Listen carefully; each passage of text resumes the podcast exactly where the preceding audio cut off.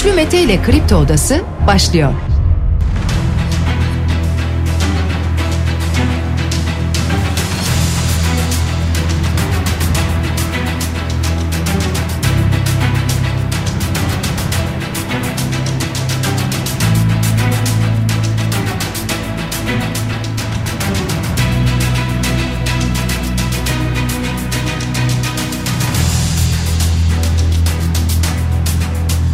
22 Aralık Perşembe sabahından Kafa Radyo'dan Kripto Odası'ndan tüm Türkiye'ye yurt dışında bizi dinleyen dinleyicilerimize günaydın. Hepinize sağlıklı ve güzel bir gün dileyerek her sabah olduğu gibi programımıza başlıyoruz.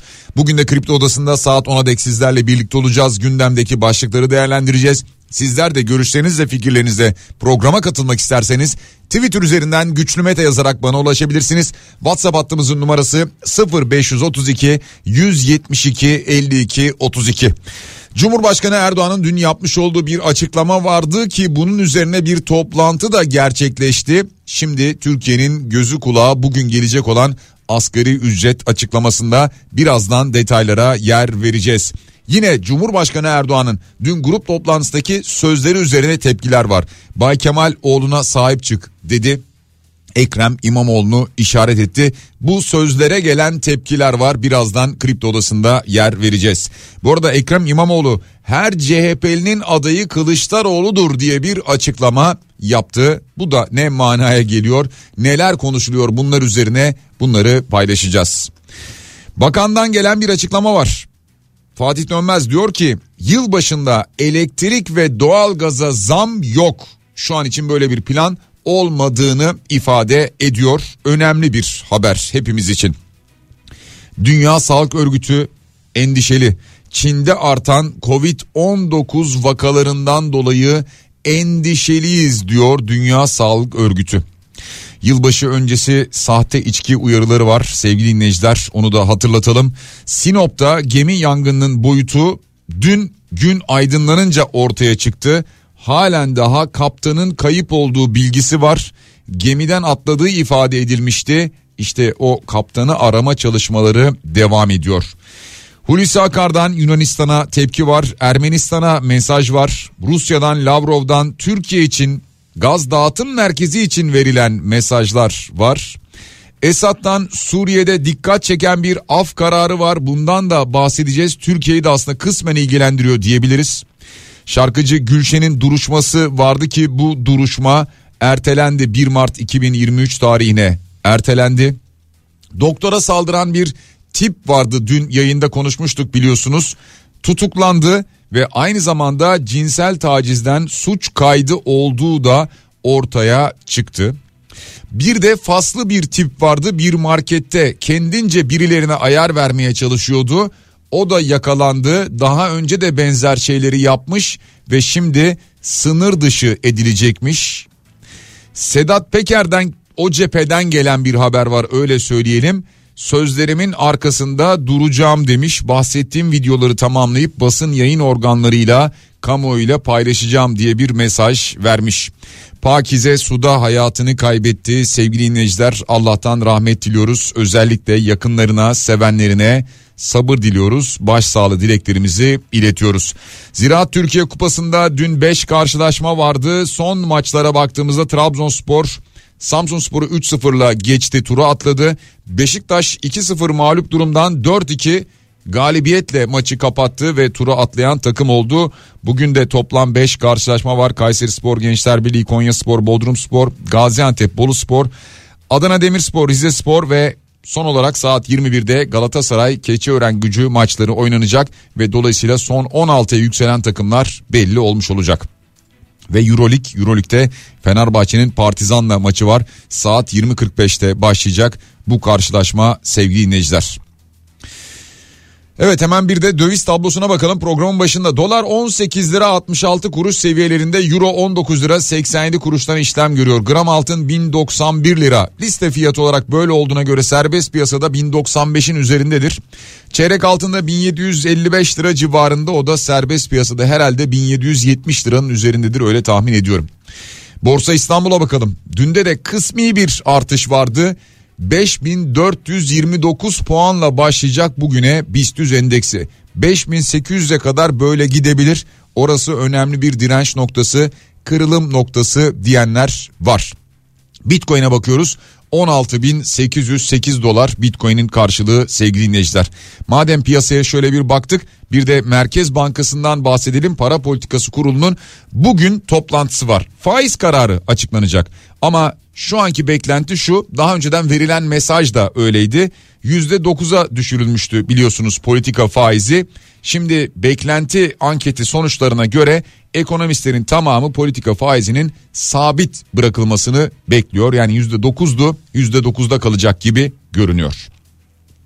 Peki tüm bunlarla beraber şimdi herkes asgari ücreti merak ediyor öyle değil mi? Acaba asgari ücret ne olacak buradaki beklenti?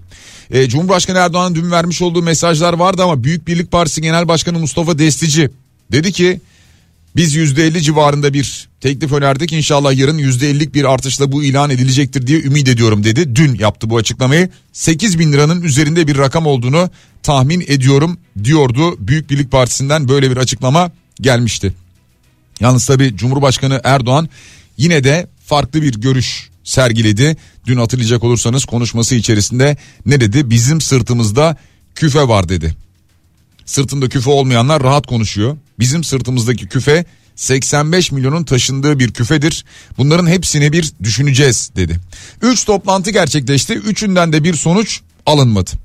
Yani hatta şöyle söyleyelim burada yayında konuşmuştuk dinleyicilerimiz merak etmişlerdi. İkinci toplantının ardından bir rakam bile konuşulmadığı ifade edilmişti. Son olarak Türk İş Genel Başkanı Ergün Atalay aslında bir anlamda res çekmişti diyebiliriz. Teklifimiz 9 bin lira verirlerse imza atarız vermezlerse masaya oturmayız demişti. Şimdi tabii bunları söylemek kolay yani teklif 9 bin lira 9 değil 10 bin lira da teklif edebilirsiniz. Ee, ama sonuç itibariyle şimdi neticede Çalışma ve Sosyal Güvenlik Bakanlığı karar verecek diyeceğim ama e, aslında Cumhurbaşkanı Erdoğan karar verecek. Yani aslında e, Çalışma ve Sosyal Güvenlik Bakanlığı'nın e, diğer bu kurumlarla işte işçi ve işverenleri temsil eden kurum kuruluşlarla bir araya gelip onlarla bir karara varması gerekiyor. Ama Türkiye'de böyle olmuyor. Bu karara varılamayınca bu kez Cumhurbaşkanı devreye giriyor. E, Cumhurbaşkanı devreye girdikten sonra net bir rakam söyleniyor ki o rakamın bugün açıklanması bekleniyor sevgili dinleyiciler. Tabii şimdi en çok merak edilen konu da acaba e, Cumhurbaşkanı veya işte Cumhurbaşkanı direktifiyle birileri onlar kimse acaba ne zaman açıklayacak? Saat kaçta açıklayacak acaba diye merakla bekleniyor. Tabii şunu söyleyeyim bugün e, Cumhurbaşkanının programına baktığımızda 12.30'da bir törene katılacak ee, ancak Cumhurbaşkanlığından katılacak bu törene 13'te MKYK toplantısı var AK Parti Genel Merkezi'nde ve 15.30'da yine MYK toplantısı gerçekleşecek bu kez. Acaba bu toplantılardan sonra mı açıklanacak? Akşam saatlerine mi kalacak yoksa gün içinde açıklanacak mı? Şimdi dün akşam bir toplantı gerçekleştirildi Beştepe'de. İşte Çalışma ve Sosyal Güvenlik Bakanı Vedat Bilgin de katıldı. Bu toplantı yaklaşık bir saat sürdü. Görüşme sonrasında bir açıklama gelmedi. İşte bu açıklama bugün acaba kaçta gelecek? Onu herkes merakla bekliyor sevgili dinleyiciler. Devam ediyoruz. Cumhurbaşkanı Erdoğan'ın dün mesajı vardı. E, Kemal Kılıçdaroğlu biliyorsunuz ben ve Ekrem İmamoğlu baba oğul gibiyiz demişti ya. Buna karşılık Bay Kemal oğluna sahip çık diye bir açıklaması oldu. Böyle bir açıklama geldi Cumhurbaşkanı Erdoğan'dan. O kendisine başka ebeveynler arama peşinde diye bir açıklama yaptı. Ee, Ekrem İmamoğlu e, gözü hiçbir şey göremeyecek hale gelmiş diyor. Tabii bizim bir aile oluşumuza kuvvetli bağlarla birbirine sarılıyor olmamıza bu kadar ilgi göstermesi garip. Demek ki kendi ailesi içerisinde bu birliği ve bütünlüğü kaybetmiş ki o alanda bile bizi kıskanıyor. Yani bu kıskançlığı o kadar büyümüş ki Sayın Cumhurbaşkanı'nın gözü hiçbir şey görmeyecek hale geldi diyebilirim diyor. Yani Ekrem İmamoğlu'nun böyle bir tepkisi oldu bu sözlere. Ee, Ali Babacan'dan Deva Partisi'nden gelen bir açıklama var sevgili dinleyiciler. Deva Partisi diyor ki yani Ali Babacan diyor ki bu konuyla ilgili kararı gençler verecek.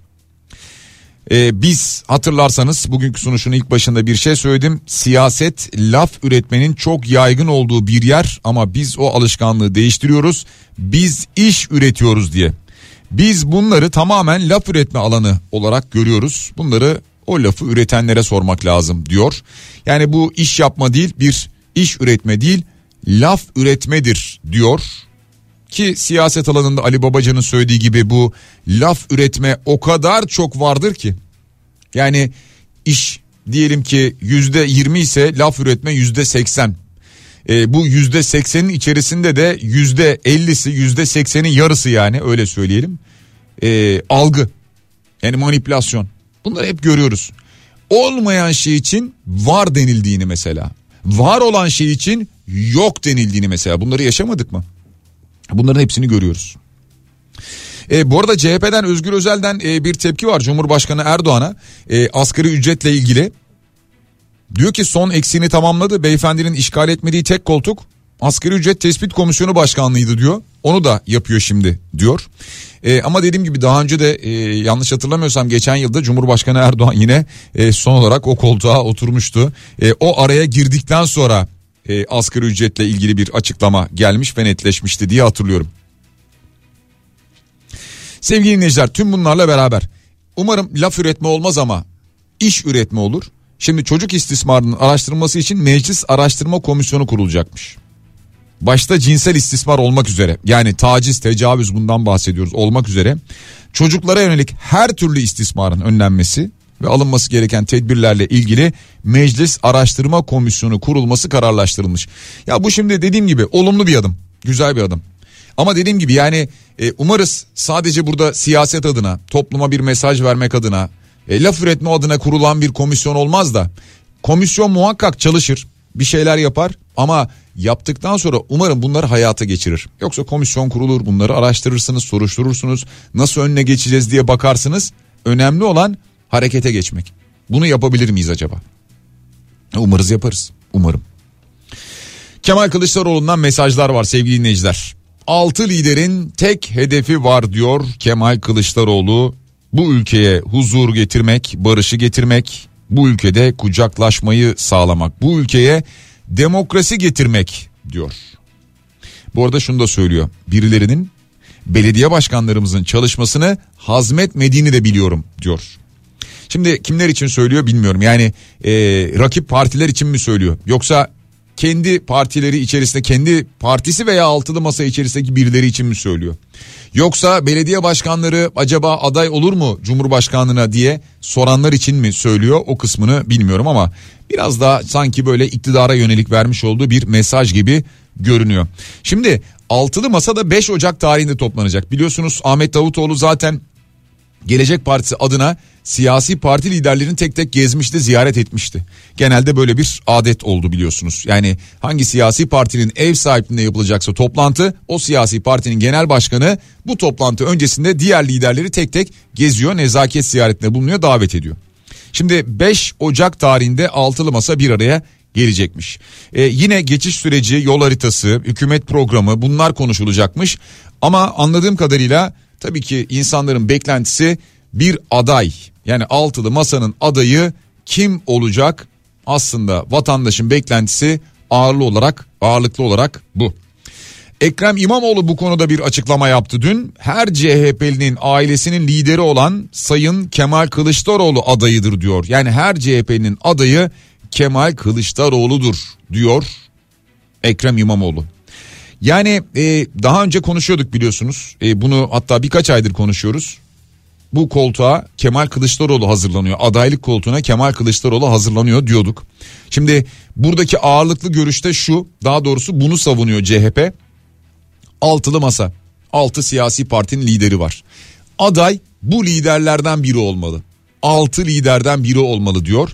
Ki burada da bugüne kadar en çok oyu almış. En çok oy potansiyeli bulunan parti hangisi ise o partinin lideri doğal adaydır. Bunu ifade ediyor CHP genel itibariyle. Tüm bunlara baktığımızda zaten hep diyorduk ki buradan aday Kemal Kılıçdaroğlu çıkacak gibi görünüyor. Son dakika sürprizi planlanmıyorsa. Peki Ekrem İmamoğlu başka neler söylüyor? Kendisine çünkü bu soruldu. İşte dedi ki muhabirler işte siz ben işte saha kenarında bekliyorum oyuna her an girebilirim. Ee, bir oyuncu olarak bekliyorum katılabilirim dediniz ne demek istediniz diye.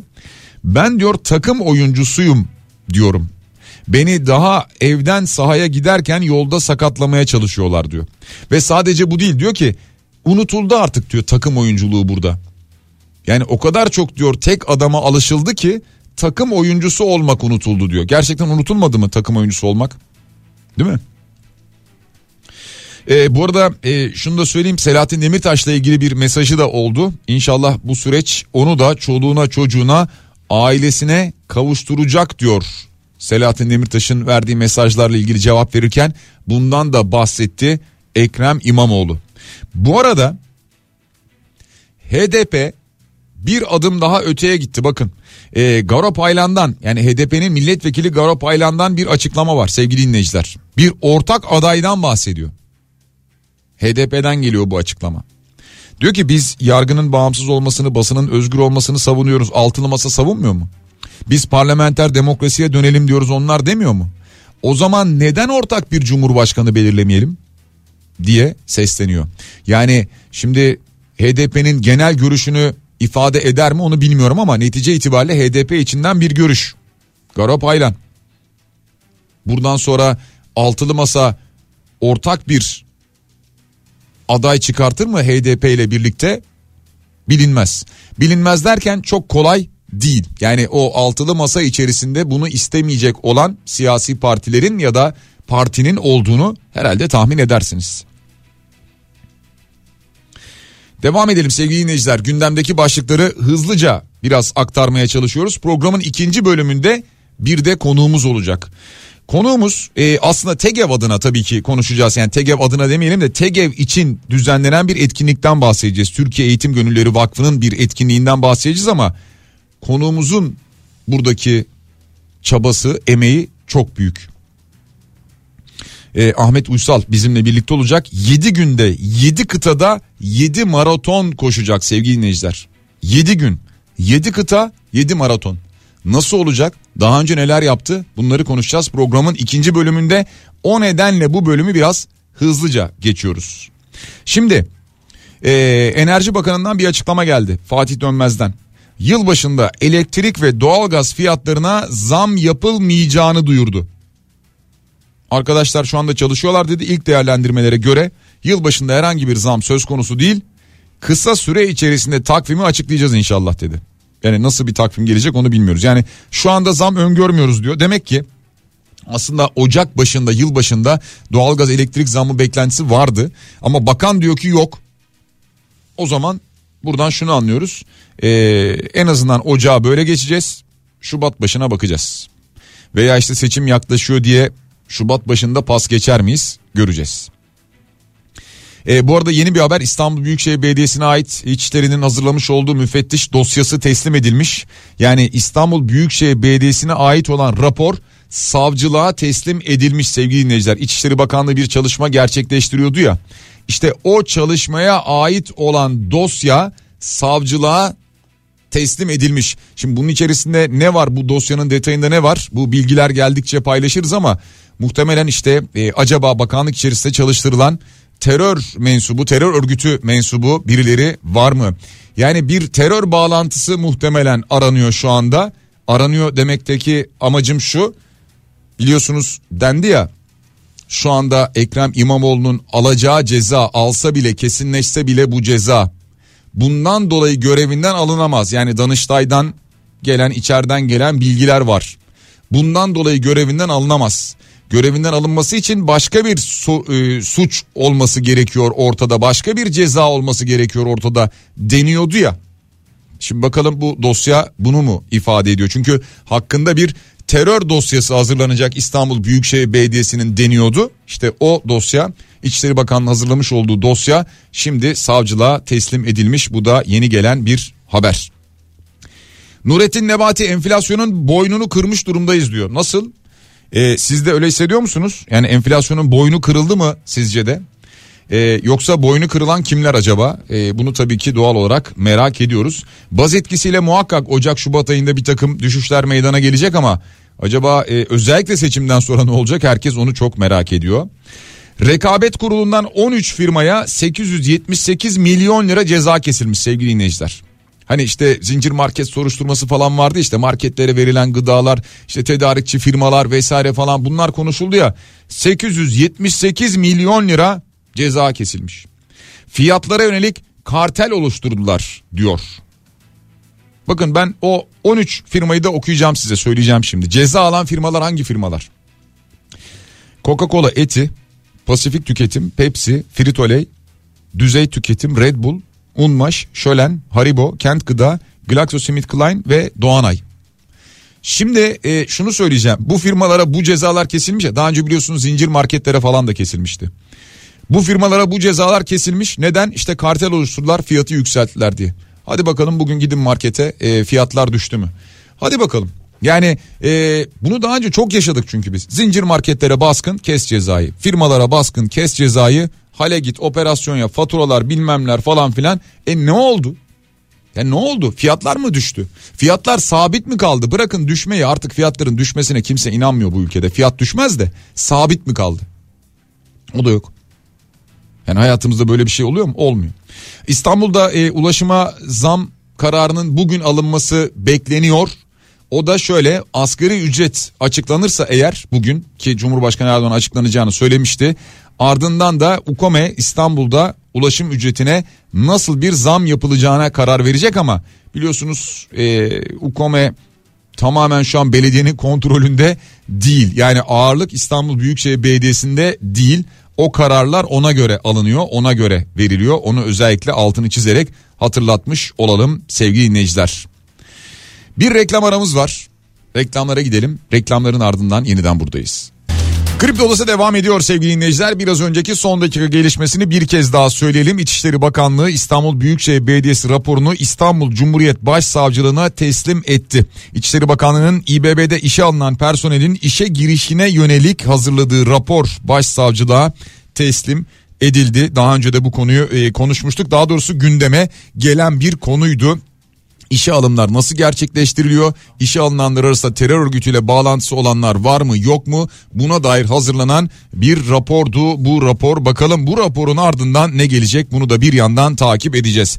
Şimdi sevgili dinleyiciler e, tüm bunları yaparken iyilik peşinde koşanlar da var. Onlardan da bahsedeceğiz. Hatta bir telefon bağlantısı gerçekleştireceğiz. Türkiye Eğitim Gönülleri Vakfı yararına yine düzenlenen bir etkinlik olacak. Daha doğrusu bu etkinlik bir kişi tarafından gerçekleşecek.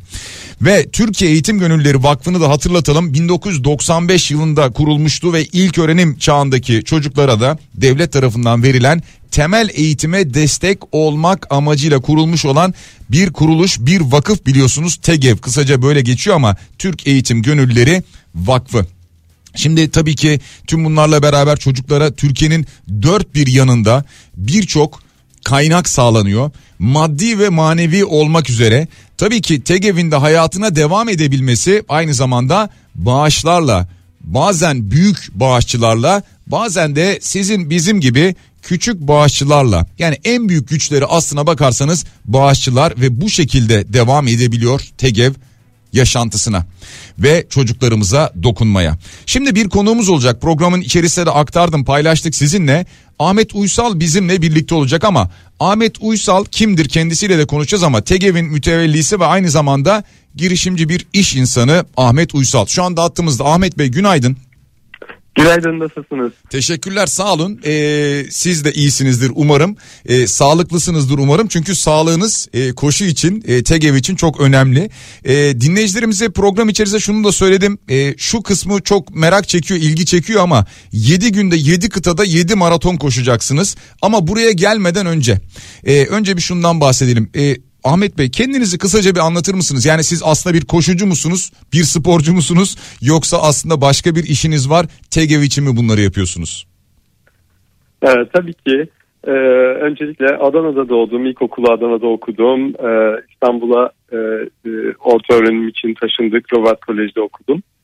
Sonra inşaat mühendisliği üzerine finans master yaptım. Bir süre mühendis olarak çalıştım e, yurt dışında. Sonra 2000 e, yılından beri e, Türkiye'de yaşıyorum. Değişik e, sektörlerde girişimci olarak yatırımlarım oldu. Özellikle önce inşaat sonra yiyecek içecek sektöründe hala da devam ediyor. Hı hı. e, koşucu muyum sorusu e, aslında biraz öyle olmaya başladı. Yani ilk maratonumu 2003 yılında e, koşmuştum. Hmm. E, ve e, doğa sporlarını çok seviyorum. E, zaman içinde e, kaya tırmanışı yaptım çokça, dağcılık yaptım. E, doğada olmayı çok seviyorum e, açıkçası. Hı hı. E, sonra bu daha çok e, koşmaya evrildi. E, yani onlarca maraton koştum e, ve e, 2017 yılındaydı. E, işte bir takım e, hayallerim var biriktirdiğim. O hayallerin peşinde e, koşuyorum aslında. Hı hı. Kuzey Kutbu'na gitmeyi çok istiyordum. E, beni e, TEGEV'le tanıştıran e, maratonda o oldu aslında. Hı hı. İsterseniz biraz onu O- anlatarak. Onu soracağım ben size. Ee, Kuzey Kutbu e, Maratonu 2017 yılında e, TEGEV için e, ilk olarak böyle bir koşu gerçekleştirdiniz ve bir e, bağış topladınız. E, Siirt Pervari Öğrenim Birimi için bir bağış toplandı. E, aslında bir cümleniz var şimdi onu bulmaya çalışıyorum da beni çok o cümle etkiledi. Eksi 55 derecede e, 7 saat 47 dakika koştum. 22. oldum. Dayanamayıp yarışı bırakanlar oldu. Her nefesimde sizleri düşünmeseydim ben de bitiremezdim. Tegev Pervari birimindeki çocuklarımızın ve gönüllülerin mesajları bana büyük güç verdi diyorsunuz. E, bu beni çok etkiledi gerçekten. E, kendi adınıza değil e, çocuklar adına gönüllüler adına koştuğunuzu orada hissediyorsunuz. Eksi 55 derecede koşmak nasıl oluyor biraz anlatır mısınız? Evet eksi 55 derece gerçekten inanılmaz bir soğuk. Yani e, aslında üşütmüyor acıtıyor diyebilirim. Hmm. E, ve e, uçağımız e, Kuzey Kutbu'na indiğinde e, buza inen özel bir uçakla gitmiştik. E, kapı açıldı. Yani aldığım ilk nefesi hatırlıyorum. İnanılmaz e, bir e, bu iş nasıl olacak e, demiştim. Fakat insan vücudu gerçekten inanılmaz. Yani kısa bir süre sonra alıştım zaten bir takım maskeler de e, kullanıyordum. Ee, ama gerçekten e, Kuzey Kutbu'nda e, maraton e, çok farklı, çok enteresan. Bir kere e, inanılmaz rüyalı bir yer. Yani 360 derece e, bir sonsuzluk, e, her yer bembeyaz. E, ben orada iki buçuk gün kaldım. E, sürekli gün ışığı altındaydım. Çok çok heyecanlıydı. E, ama sözünüze gelirsem e, gerçekten de çok zorlu bir mücadele bu koşullarda maraton koşmak. E, ve e, Pervali çocuklarımızın e, ve aslında e, TEGEV'in Türkiye'nin dört bir yanındaki birimlerinden çocuk birimlerindeki çocukların e, bir takım mesajları vardı. Kimileri bunları küçük küçük kağıtlara veya sayfalara yazılı olarak bana ulaştırmışlardı. Ben bunları ceplerime doldurmuştum. Hmm. E, ve e, gerçekten de çocuklar bana nefes oldular. Yani her bir adımımda onların gücünü hissettim. E, bana büyük bir motivasyondu onların sevgisi. Ee, sonrasında siz e, koşmaya devam ettiniz 2017'den sonra yani zaten koşmaya devam ediyorsunuz ama TEGEV'le bağlantılı olarak söylüyorum. E, 2018 yılında yine eğitime koşar adım sloganıyla 10 bin çocuğa TEGEV'de eğitim desteği sağlamak için Artvin'den Fethiye'ye koştunuz ki e, bu o dönem için e, bayağı bir haber olmuştu diye hatırlıyorum. Evet evet e, kesinlikle E, bu da bir hayalimdi aslında E, e, çocukluğumdan beri biriktirdiğim hayallerden birisiydi. Türkiye'yi çok seviyorum. Bu ülkeyi bu toprakları çok çok seviyorum insanımızı. Ve e, hem Türkiye'yi benim için daha iyi tanımak adına e, da bir heyecandı. E, Artvin'den yola çıktık. E, 57 günde e, aslında 46 koşu gününde e, 1650 kilometre koştum. 14 tane ilden geçtim. Ve rotamız üzerindeki 8 tane e, TEGEV birimine uğradık. Gönüllü buluşmaları oldu. Çocuklarımıza yolculuğumu anlattım. E, müthiş heyecanlıydı. E, ve bu 46 koşu gününde işte aşağı yukarı neredeyse günde 40 kilometre. Bazı günler biraz daha az, bazı günler 60-70 kilometreye varan e, koşularım oluyordu. Birçok e, gönüllü, bağışçı, dostum, arkadaşım e, bazı günler bana eşlik ettiler.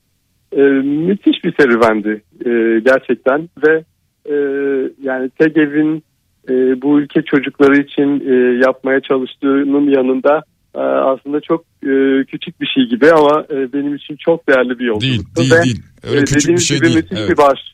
Kampanyasına dönüştü. Evet özür dilerim. Evet. Yo estağfurullah. Ee, aslında çok da doğru bir noktaya doğru ilerliyordunuz. Ben girdim araya ama ee, dediğiniz doğru. Aslında siz koşuyorsunuz ama bu koşmanızın sebebi var. İsteseniz kendi başınıza da koşarsınız. TEGEV'le yapıyorsunuz bunu ve bir bağış kampanyasına dönüştürüyorsunuz. Bu nasıl oluyor? Biraz bunu anlatır mısınız?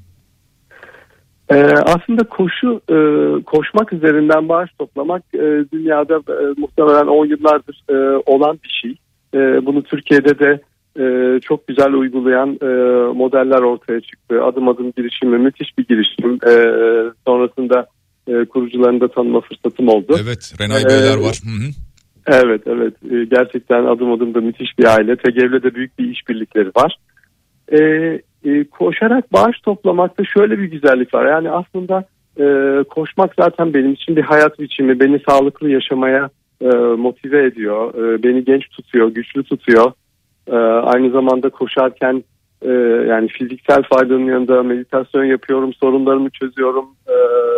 Gerçekten koşmak benim için başlı başına çok değerli. Ve aynı zamanda çevrenizdeki eşinizi, dostunuzu, arkadaşlarınızı, iş arkadaşlarınızı e, da harekete geçirebiliyorsunuz. Yani bak ben şöyle bir kurum için, böyle bir fayda yaratmak için e, bunu yapıyorum. Hadi sen de benimle ol, hadi sen de elini taşın altına koy gibi e, başka gönülleri harekete geçirmek için e, çok güzel bir araç. E, ve burada da çok güzel çalışıyor. Evet e, şimdi gelelim e, şu 31 Ocak'ta başlayacak olan ve 6 Şubat'a kadar sürecek olan e, World Marathon Challenge'a. E, 7 günde 7 kıtada 7 maraton. Şimdi ben e, baktım şöyle bir e, işte Antarktika'dan başlayacaksınız anladığım kadarıyla. E, daha sonra işte Afrika, Avustralya falan devam ediyor. 7 günde 7 kıtada koşacaksınız. Şimdi nasıl koşacaksınız ayrı bir konu da 7 günde 7 kıtada nasıl olacak? Şimdi e, bir ekiple beraber muhtemelen sürekli uçakla seyahat halinde mi olacaksınız? Evet, e, izin verirseniz e, birazcık geçmişini de anlatayım hı hı. E, bu yarışmanın. E, yedinci defa yapılacak. 2015 yılında ilk defa yapılmış. E, şu ana kadar e, bu altı e, yarışmaya e, toplam e, 32 ülkeden 170 koşucu tamamlamış. E, bu yedincisine de e, e, şu ana kadar katılan bir Türk olmamış. E, ilk katılan Türk de ben olacağım. Hmm. Bu da hmm. başka bir e, heyecan veriyor bana. E, biz e, 27-28 e, Ocak günlerinde bütün koşucular bu seferine 50 kişi katılacak, e, 50 koşucu olacak diye biliyorum. E, yarıştan birkaç gün önce buluşacağız. Bir takım toplantılar e, olacak. E, bu çünkü e, söylediğiniz gibi büyük bir zamana karşı büyük bir lojistik mücadele e, aslında. Evet. E, ve 31 Ocak e, sabahı e, hava koşulları da izin verdiği e, şartta e, Antarktika'ya hareket edeceğiz. 6 saatlik bir uçuşla Antarktika'ya ineceğiz. Burada e, her türlü yarış yapılmış olacak biz gitmeden önce. Ve e, buradaki ilk maratonun düdüğüyle e, 7 çarpı 24 168 saatimiz başlamış, başlamış olacak. Bu 100, 168 saatte e, her bir maratonun bitiminden sonra toparlanıp uçağa binip e, bir diğer kıtaya hareket ederek e, 7 kıtayı da birazdan sırasıyla da bahsederim. E, e, 7 kıtada 7 tane 42 kilometre full maraton mesafesi koşacağız. Antarktika'dan sonra e, Afrika'ya geri dönüyoruz. Cape Town'da Güney Afrika'da e, da e, Afrika maratonunu koşuyoruz. Oradan 20 saatlik bir uçuşla iki aktarma yaparak e, Perth'e gideceğiz. Avustralya'da 3. maraton. Sonra Asya maratonu için Dubai'ye e, gideceğiz. E, Avrupa maratonu e, Madrid'de koşulacak. E, Güney Amerika maratonu için Brezilya'nın Fortaleza şehrine ve 6 e, Şubat'ta 7. ve son maratonumuz Kuzey Amerika maratonu Miami şehrinde olacak. Burada bu 168 saatin aslında 66, 65, 70 saati uçarak geçecek hmm. ve e, aslında işte koş uç koş uç e, formatı. E, biz grup olarak hareket edeceğiz. E, as, yani bizim bir işte bir charter uçağı e, bize tahsis Tabii. edilmiş. E, bizi bir kıtadan öbürüne e, sürekli taşıyacak. Bir tek Antarktika gidiş gelişimiz e, özel yine orada işte buza iniş yapabilecek e, böyle bir kargo uçağı formatında e, bir uçakla olacak. Diğer e, diğer kıtalar arası harekette aynı uçakta yapacağız diyebiliyorum. Evet e, sevgili dinleyiciler Ahmet Uysal'la sohbetimize devam ediyoruz. TEGEV e, yararına yine böyle bir e, koşuya katılıyor. Bir maratona katılıyor. Daha doğrusu bir değil yedi maratona katılıyor. Şimdi şunu anlamaya çalışıyorum. E, her bir kıtada bir maraton mu olacak? Yani e, aşağı yukarı 42 kilometre civarı mı? Evet tam bir maraton mesafesi 42.195 metreyi e, her kıtada tamamlayacağız. Yani Antarktika maratonu tamamladıktan sonra her bir maratonunda bir kat süresi var. Belli bir sürede koşucular bunu tamamlamak e, zorundalar. Bu sürede olduktan sonra veya bütün koşucular tamamladıktan sonra e, uçağa binip öbür kıtaya hareket ediyoruz. Bütün bu hafta boyuncaki e, tek dinlenmelerimiz e, uçakta bir sonraki kıtaya e, seyahat ederken e, olacak. İşin e, en heyecanlı kısmı da Evet e, yani e, bu işin e, beslenmesinden tutun da e, hava şartlarına uyum sağlamaya kadar e, birçok evet. önemli noktası var. Tabii ki siz e, muhtemelen e, buna dair bir e, hem fiziki hem de psikolojik bir çalışma yapıyorsunuz herhalde öyle değil mi? E, kesinlikle e, ben e, e, hava şartları da dediğiniz gibi e, mesela ilk maratonda e, eksi 20 derece civarı e, olacak. İkinci maraton ise Güney Afrika'ya gittiğimizde muhtemelen artı 20-30 derece ya. arası olacak. Sonra e, 3-4 belki benzer ısılar fakat Madrid maratonu e, yine 0 dereceye yakın bir yere düşecek. Yani e, gün aşırı maratonlar arasında büyük e, sıcaklık ve hava şartları farkları da olacak. Ben e, aşağı yukarı iki senedir e, hazırlanıyorum e, aslında e, bu e, maratonlara. E, dediğiniz gibi beslenme e, çok önemli, e, dinlenme çok önemli, antrenman yoğunluğu, antrenman temposu. E, iki senedir bir e, koşu hocam var e, bana program yazan ve e, aşağı yukarı işte 700 gün e, civarında bir antrenmanımız oldu. Hmm. ve sadece 4 gün ara verdim. Yani aralıksız e, çok yoğun bir tempoda çalışıyorum. Çünkü bunu büyük bir sorumluluk olarak da görüyorum. Yani elimden gelenin en iyisini e, yapmaya çalışacağım. Hem e, işte bir nevi Türkiye'yi temsil ederken, TGV'i temsil ederken veya aslında bu kendim için yaptığım her şey için de geçerli. Elimden gelenin en iyisi için çalışıyorum hep. Ahmet Bey e, peki biz e, şimdi e, sizin büyük bir özveriyle bunu yaptığınızı e, çok net anlıyoruz farkındayız. E, ama bunun da bir e, sonucu bir beklentisi var. E, beklenti de aslında TGV'e gidecek olan bağışlar. E, siz koşarken biz nasıl bağışta bulunacağız? Ee, e, Türkiye Eğitim Gönülleri Vakfı'nın e, web sitesi üzerinde e, bu tegev.org e, buradan bağış linklerimiz var. hem buradaki hesaplara havale EFT olarak yapılabilir veya kredi kartı kullanarak da bu bağışlar yapılabilir. ve e, şu çok önemli e, te, yapılan bağışların e, tümü e, yani TEGEV'in bütün e, gelirleri giderleri e, şeffaf olarak izlenebiliyor. E, bu, bu çok çok önemli çünkü benim bağışçılarımın her zaman sorduğu bir şey yapılan bağışlar nereye gidiyor? E, TEGEV e, bu konuda tamamen şeffaf e, ve çok güzel e, e, raporlar bilgiler var web sitesinde. E, ve e, kampanya boyunca hatta şu anda da açık aslında. Ee, evet. Ve önceden gelen bağışlar beni çok motive ediyor, çok güçlendiriyor. Ne çok güzel onu söyleyeceğim. Pardon sözünüzü kesiyorum ama ben o sırada internet sitesine girdim. Eğitime koşar adım 7 kıtayı tıklıyorsunuz sevgili dinleyiciler. Ve orada bağış yap diye bir bölüm var. Daha sonra karşınıza çıkıyor. Ve Ahmet Uysal'ın fotoğrafıyla beraber orada bağış yap butonunu görüyorsunuz. E, hedef 2 milyon 100 bin lira. Şu anda 1 milyon 260 bin lirada toplam bağış. Yani e, aslında yarısından fazlası yavaş yavaş toplanmış gibi. Umarız e, bu yapılan yayınlarla duyurularla daha da fazla olacaktır artacaktır ümidimiz o umudumuz o. E, Ahmet Bey e, son olarak varsa bir ilaveniz onu da alalım sizden. Sizlere çok çok teşekkür ediyorum. Evet e, dinleriniz, dinlerinizden rica ediyorum. E, TEGEV, e, e, incelerlerse ve e, kampanyama destek olurlarsa e, çünkü e, Türkiye'mizin güzel çocuklarının e, gelecekleri için bu gerçekten çok çok e, değerli. E, dolayısıyla e, desteklerini bekliyorum. Sizlere çok çok teşekkür ediyorum. Evet Ahmet Uysal'dı konumuz. Çok teşekkürler. E, kolay gelsin. İyi koşular size. Sağ olun çok teşekkürler. Sevgili dinleyiciler artık biz de yavaş yavaş programın e, sonuna geliyoruz. E, mümkün olduğunca ilk bölüm içerisinde ağırlıklı olarak e, gündemden bahsettik ama bugünün en çok konuşulacak başlığı olacaktır. İçişleri Bakanlığı'nın hazırlamış olduğu rapor, savcılığa sunulmuş olan rapor.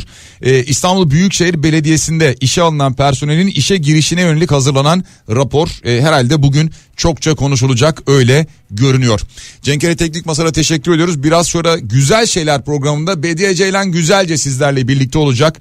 Yarın sabah yeniden buluşana dek hepinize sağlıklı ve güzel bir gün diliyorum. Şimdilik hoşçakalın.